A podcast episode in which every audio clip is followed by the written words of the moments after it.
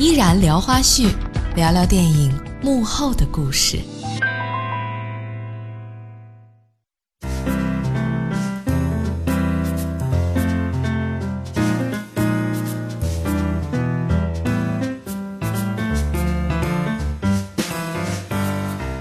各位，您现在锁定收听到的是正在播出的电影研究所，我是依然。接下来进入到依然聊花絮，我们今天来关注大数据。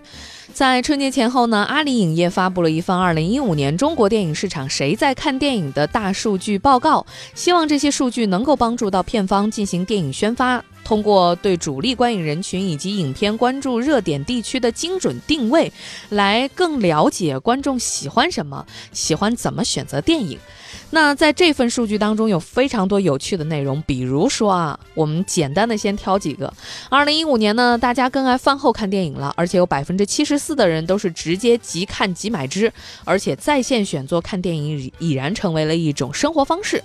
晚上的七点钟到八点钟是超过了三分之一的观众最爱选择的场次。那除此之外呢？纵观这份报告，我们还能够发现，比如说《小镇青年》已经托起了中国电影票房的半边天，还能够发现八零后用户最舍得为电影花钱，还有很多很多有趣的结果，比如说广州人最不爱看电影《夏洛特烦恼》，上海、浙江大学更爱夜生活等等等等。呃，这个通过大数据啊分享，我们还能够发现。哪些有趣的现象呢？今天的央聊花絮，我们不妨就来跟大家聊一聊。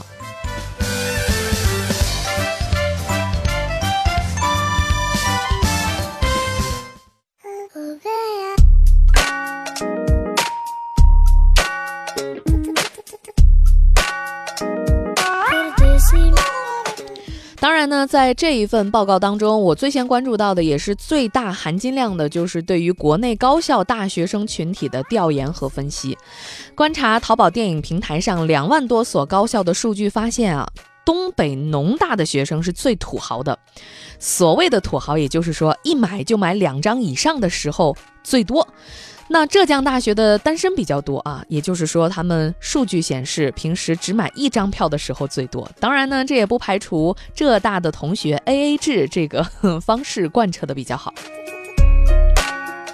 那大学当中出票量最多的是上海大学，这是排在第一位的；排在第二位的是武汉理工大学；排在第三位的是北京邮电大学。在榜单当中出票量最大的全国十五所高校当中呢，四川大学榜上有名，排在第十二位；成都理工大学排在榜单的第十五位。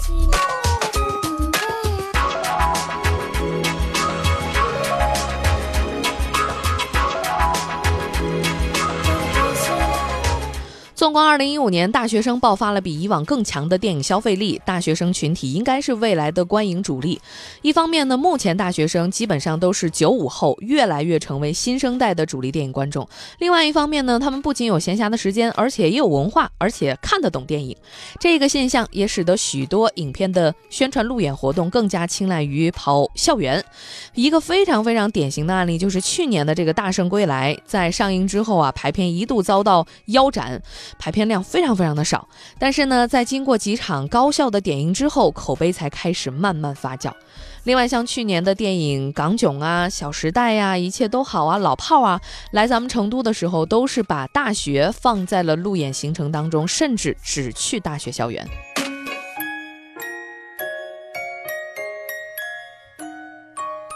在阿里影业的这份报告当中呢，最核心的部分也正是对于国内大学生群体的观影习惯的调研。通过大数据，我们还发现，从观影时间上来看，北方大学生呢更喜欢早场。比如说，北京邮电大学更喜欢早上九点钟去看电影，但整体看全国大学生的喜好的话，下午两点到三点会迎来全天的第一个观影高峰，晚上的七点是全天的观影高峰。每天晚上的五点之后，全国有近三千所高校的同学通过淘宝电影来购买电影票。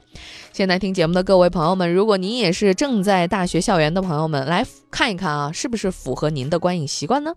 收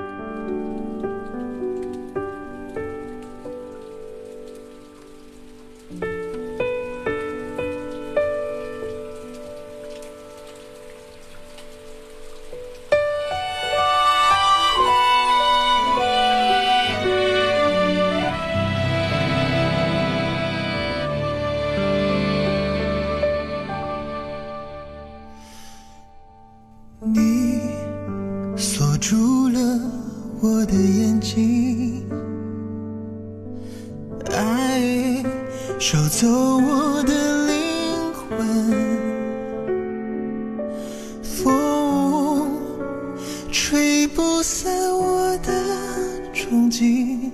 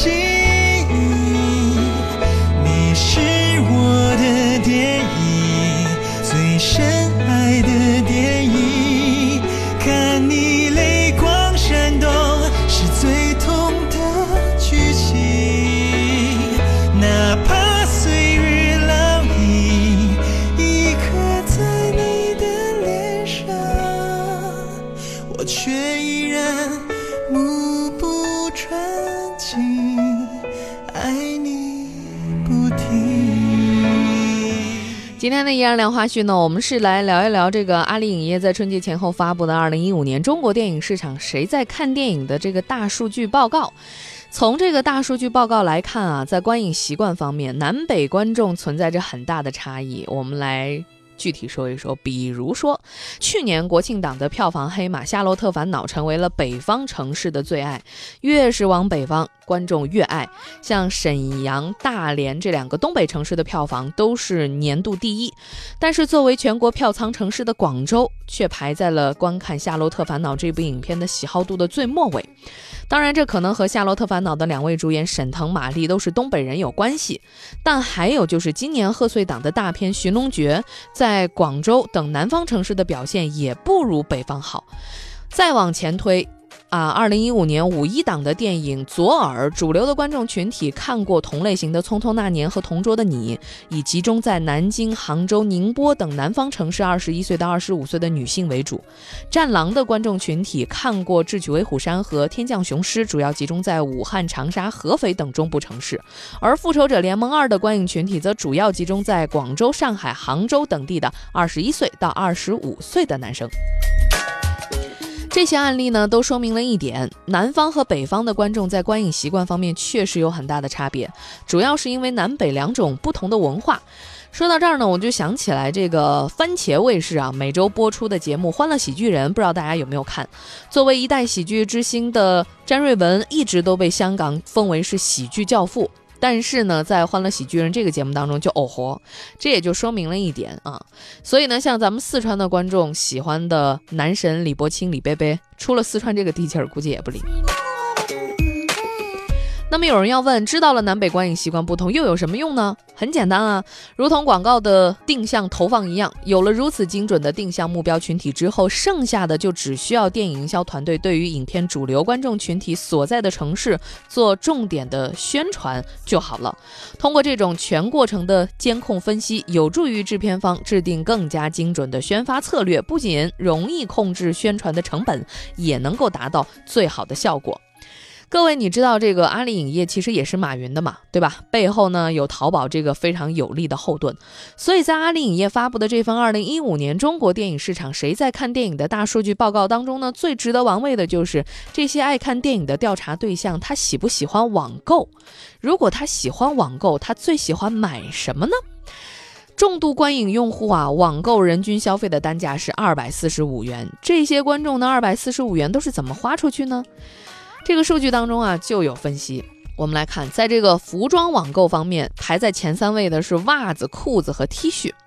在食品方面呢，是给了外卖、泡面和膨化食品；在其他方面是给了手机壳、手机充值和面膜。你有没有发现这三方面的开销加起来，已经能够妥妥的勾勒出一个屌丝的日常生活用品图谱？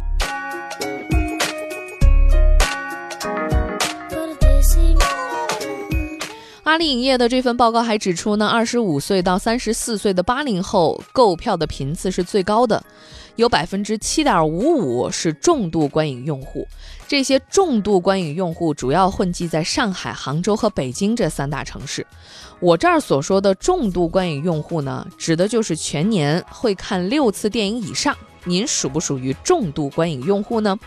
如果再进一步去剖析这些重度观影用户当中的性别差异，就会发现，简单直接的男生与情感复杂的女生选片的态度就截然不同。男生更加喜欢看科幻类型的电影，比如说《侏罗纪公园》，而女生呢更喜欢看爱情电影，比如说《前任攻略》。但是如果男女约会选什么最好呢？当然是喜剧，喜剧被选中的比例是最高的，比如说《夏洛特烦恼》。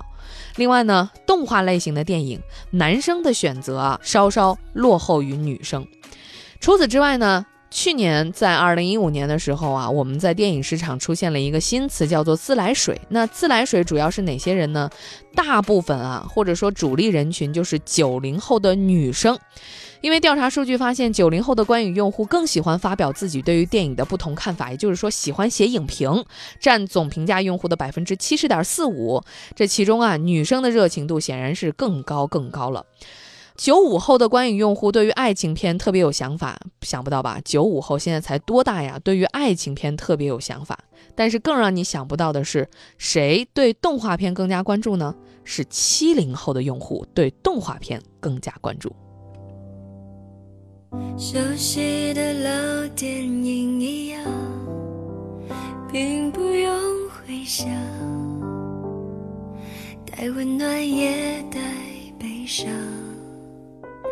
能不能别语带遗憾和你的片段？问题是有聚就有散，一点一点的星光。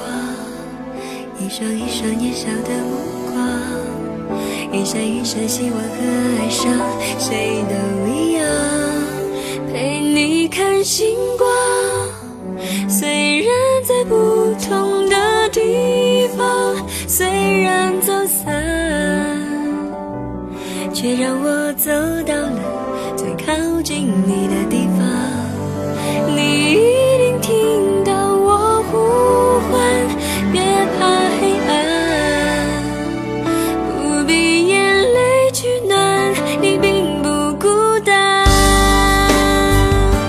各位您现在锁定收听到的是电影研究所今天的《依然聊花絮》呢，我们是来关注大数据啊。春节前后，阿里影业发布了一份二零一五年中国电影市场谁在看电影的大数据报告，其中就有很多有趣的发现。那马上进入到半点时刻，下半段呢，我们来继续看一看电影淡季啊，各位电影咖都出演了哪些电视剧？二零一六年哪些良心剧我们值得期待一下呢？今天的互动话题是你有没有总结过自己的观影习惯、观影爱好，甚至是观影癖好？来跟我分享一下，多种互动方式等着你来参与。半点之后再回来。一点一点的星光，一双一双年少的目光，一生一世希望和爱上，谁都一样。